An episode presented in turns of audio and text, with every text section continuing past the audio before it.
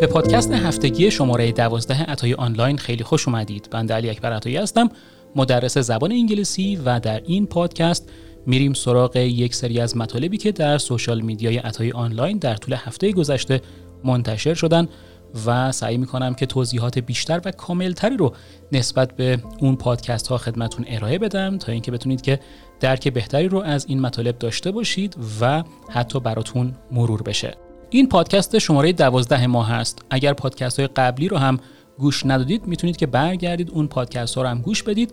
در طول هفته و مطمئنا می‌تونن که مطالب زیادی رو بهتون آموزش بدن و سطح زبانتون رو بالاتر ببرن.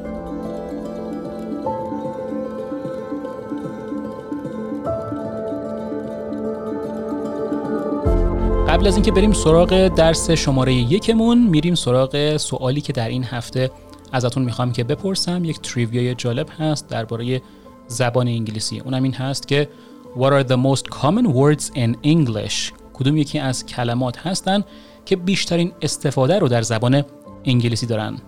فکر کنید بهش حدستون چی هست. کدوم کلمات هستن که در زبان انگلیسی بیشترین استفاده رو دارن؟ و در انتهای پادکست با همدیگه سراغ این جواب میریم تا اینکه یاد بگیرید که این کلمات چیا هستند.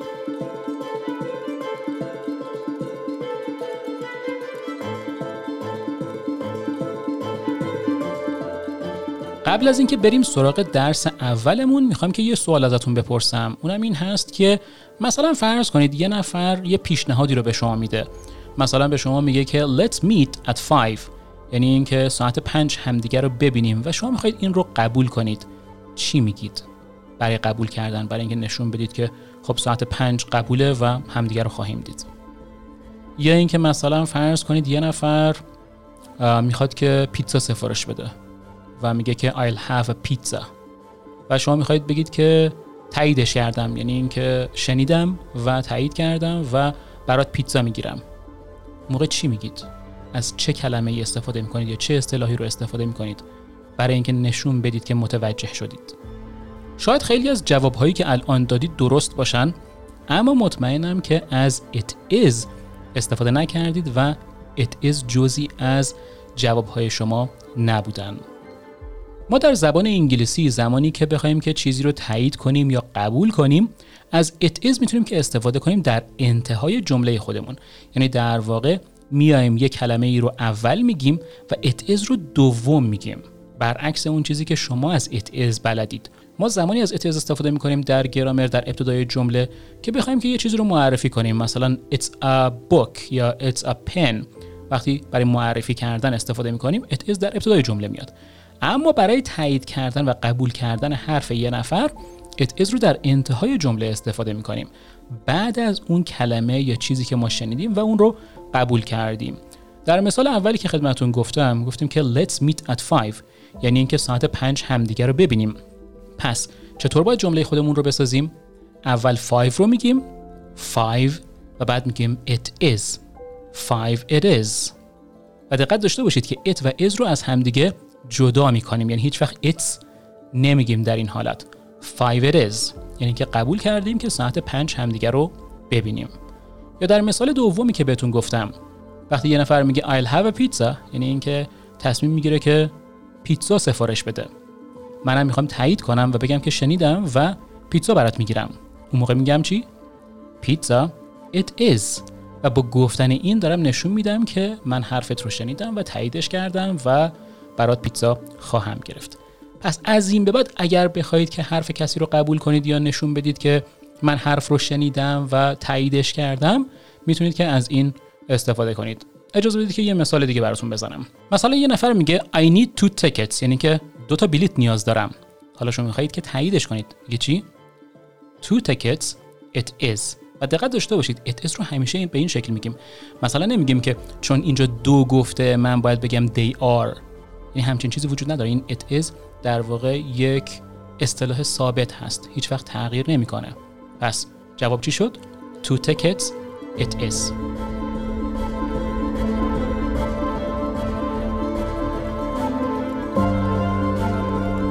درس دوم ما درباره let somebody know هست. به جای somebody می‌تونیم که هر زمیر مفعولی رو استفاده کنیم. می‌تونه می باشه می‌تونه you باشه می‌تونه them باشه him باشه her باشه یا حتی اسم یک نفر باشه.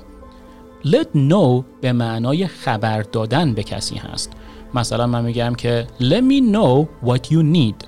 یعنی به هم بگو یا به هم خبر بده که چه چیزی رو نیاز داری. ما تو فارسی در واقع این رو می‌تونیم که همون به هم بگو باشه. پس به جای اینکه به کسی بگیم tell me what you need می‌تونیم بگیم let me know what you need. و دقت کنید به تلفظ let me know. خیلی وقتا let me know نمیگیم چون که یه ذره سخته گفتن let me know. به خاطر همین اون ت رو اون وسط نمیگیم و میگیم let me know. let me know what you need. یعنی بهم بگو که چی نیاز داری. یا اینکه مثلا میگیم که I'll let you know. و دقت کنید بازم دوباره به تلفظش let you know نمیگیم یا let you know اصلا نمیگیم. یا میگیم let you know یعنی صدای د میده. یا اینکه صدای چه میده وقتی که سریعتر صحبت کنیم. I'll let you know. پس ببینید این تلفظش وقتی که می باشه let me know.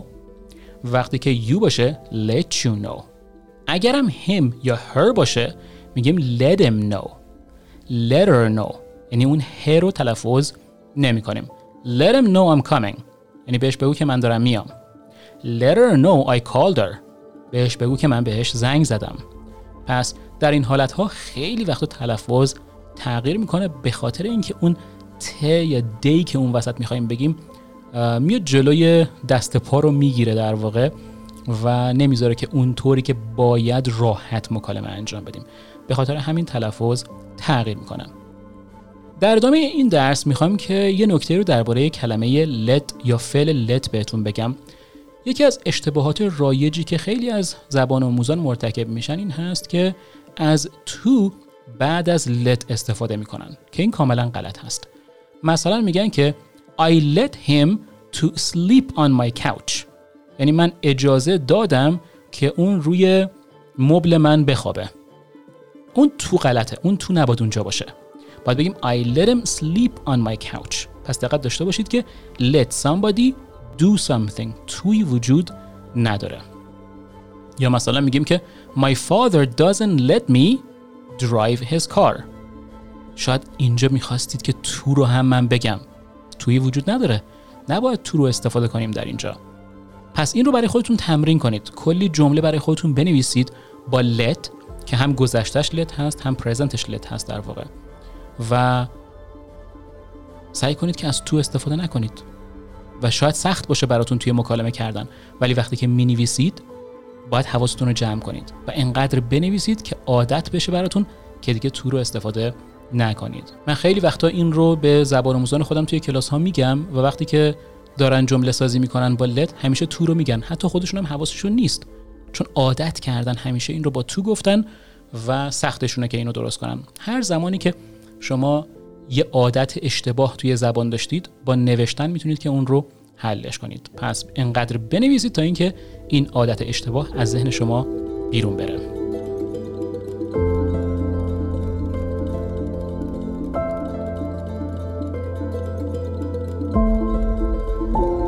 درس بعدی ما درباره یک فعل هست فعل منسپلین که خانم ها از اون بیزار هستن نفرت زیادی رو دارن و در واقع این کلمه توسط خانم ها کوین شده. یعنی چی کوین شده؟ کلمه کوین یه فعل هست به معنای ساختن یک کلمه به وجود آوردن یک کلمه که همونطور که می‌دونید از قسمت قبلی کلمات خیلی زیادی هستند که در طول سال به دیکشنری اضافه میشن و یه سری از این کلمات کلماتی هستند که توسط خانم ها دارن استفاده میشن. یکی از اونها کلمه منسپلین هست. حالا منسپلین یعنی چی؟ یعنی اینکه یه مردی داره یه چیزی رو توضیح میده. حالا چه چیزی رو داره توضیح میده؟ داره یه موضوعی رو برای یه خانومی توضیح میده به شکلی که شعور اون خانوم رو یا ذهنیت اون خانم رو یا آیکیوی اون خانم رو داره زیر سوال می‌بره و داره به صورت توهین آمیز یه چیزی رو توضیح میده.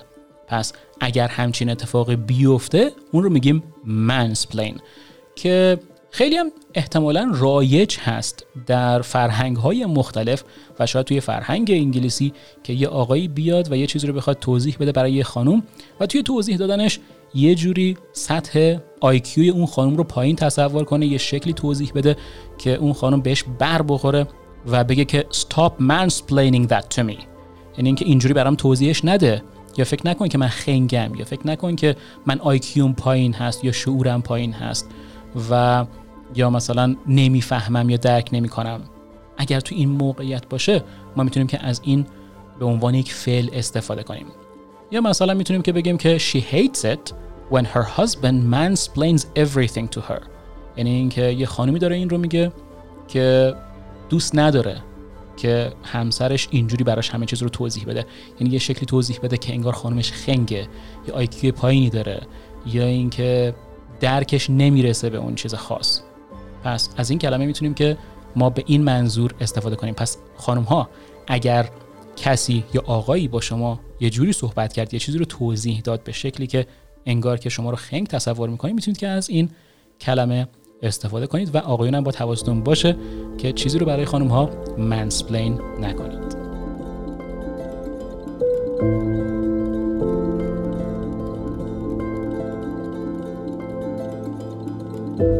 درس بعدی ما درباره نظر پرسیدن هست. فرض کنید که من دکور یه جایی رو عوض کردم و می‌خوام که نظر شما رو بپرسم.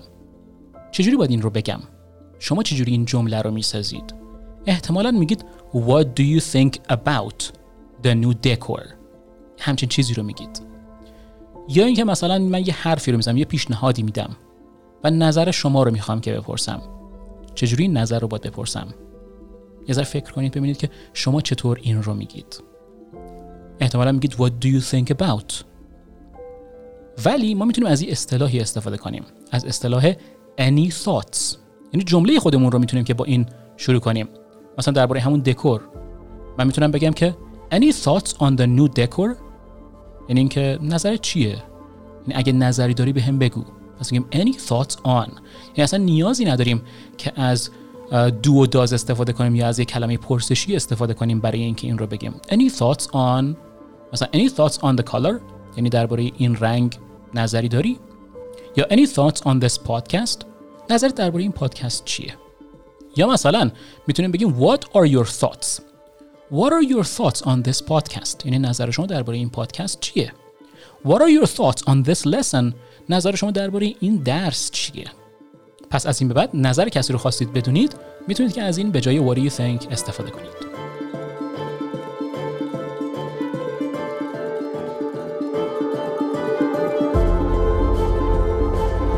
درس بعدی ما درباره دو تا کلمه هست که با همدیگه خیلی متفاوت هستن ولی توی فارسی ترجمه یکسان دارن. کلمه get up و کلمه wake up.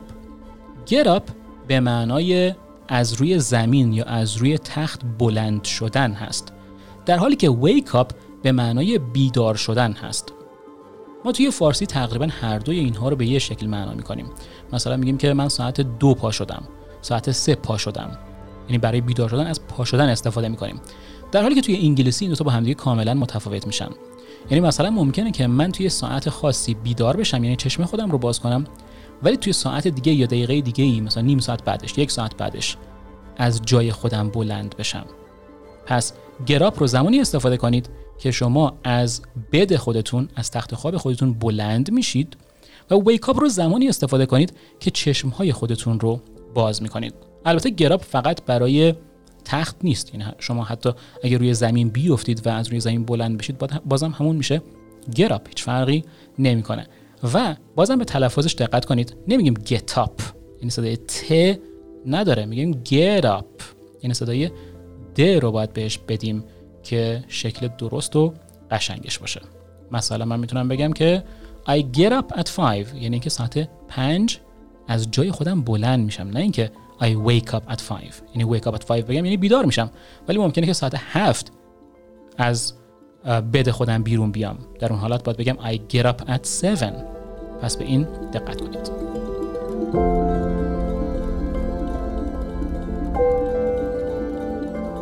درس بعدیمون درباره کلمه رسمی هست کلمه individual. شاید شنیده باشید کلمه individual رو شاید هم نشنیده باشید ولی individual در این حالتی که ما امروز می‌خوایم استفاده کنیم به معنای یک نفر هست یک فرد هست.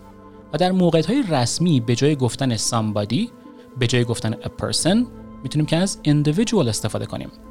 مثلا میگیم که each individual must be treated equally.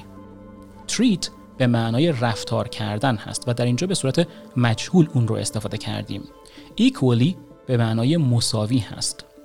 یعنی اینکه با هر کسی باید به صورت مساوی به صورت عادلانه برخورد کنیم.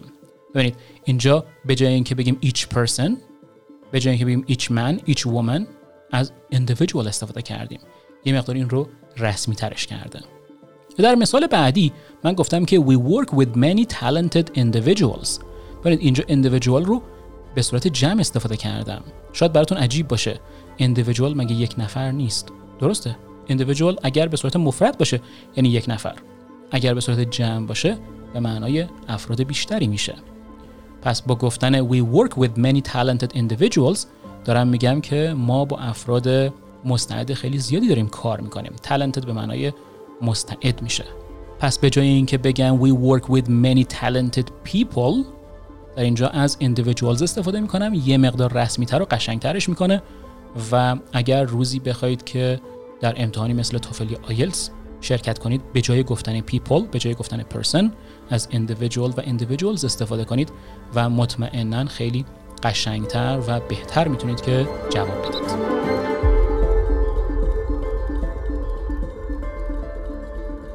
و در انتها میریم سراغ یک کوتیشن جالب دیگه که گفته که Today I will do what others don't. So tomorrow I can do what others can't. بازم یه بار دیگه تکرارش می‌کنم. Today I will do what others don't. So tomorrow I can do what others can't. این کوتیشن یعنی اینکه today امروز I will do what others don't. I will do یعنی من حاضرم که کارایی رو انجام بدم I will do what others don't یعنی حاضرم کارایی رو انجام بدم که بقیه انجامشون نمیدن So تا اینکه tomorrow یه روز دیگه ای فردای دیگه ای I can do what others can't. که بتونم کارایی رو انجام بدم که بقیه نمی‌تونن انجام بدن. جمله بسیار جالبی هست. این نشون دهنده اینه که You reap what you sow. یه ضرب المثل در انگلیسی هست. یعنی اینکه شما اون چیزی رو که میکارید همون رو برداشت می‌کنید. یعنی امروز اگر شما کاری رو انجام بدید فردا نتیجه همون کار رو خواهید دید. پس اگر می‌خواهید که به جایی برسید و نتایجی رو به دست بیارید که مطلوب شما هستن امروز باید کارایی رو انجام بدید که خیلی انجامشون نمیدن. یعنی در واقع در مسابقه ای که توی زندگی هست شما باید کارایی رو انجام بدید که بقیه انجام نمیدن. یعنی اگر بقیه کار نمی‌کنن شما بیشتر کار کنید. اگر بقیه کتاب نمی‌خونن شما بیشتر کتاب بخونید. اگر بقیه ورزش نمی‌کنن شما بیشتر ورزش کنید. و نتایجی که شما خواهید گرفت خیلی متفاوت از دیگران خواهد بود و در آینده در اون توماروی که در اینجا گفته به جای اینکه حسرت بخورید می‌تونید که نتایج اون کارها رو ببینید و کارهایی رو انجام بدید که برای بقیه آرزو هستند. پس یک بار دیگه این رو تکرار کنم. Today I will do what others don't so tomorrow I can do what others can't. در ابتدای این پادکست یه سوالی رو مطرح کردم. What are the most common words in English؟ چه کلماتی هستند که در انگلیسی خیلی زیاد استفاده میشن؟ یعنی در واقع بیشترین استفاده رو در انگلیسی دارن. و این کلمات هم کلمات یو و آی هستند. یعنی شما و من. این کلماتی هستند که بیشترین استفاده رو در زبان انگلیسی دارن.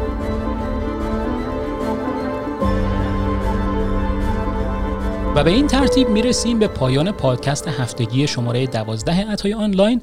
امیدوارم که این پادکست هم براتون مفید بوده باشه و مطالب گفته شده در این پادکست بتونه بهتون کمک کنه که سطح انگلیسی خودتون رو بالاتر ببرید. اگر از این پادکست ها لذت می‌برید حتما پادکست عطای آنلاین رو به دوستان و همکاران خودتون و خانواده خودتون معرفی کنید تا افراد بیشتری بتونن که از این محتوای رایگان استفاده کنن.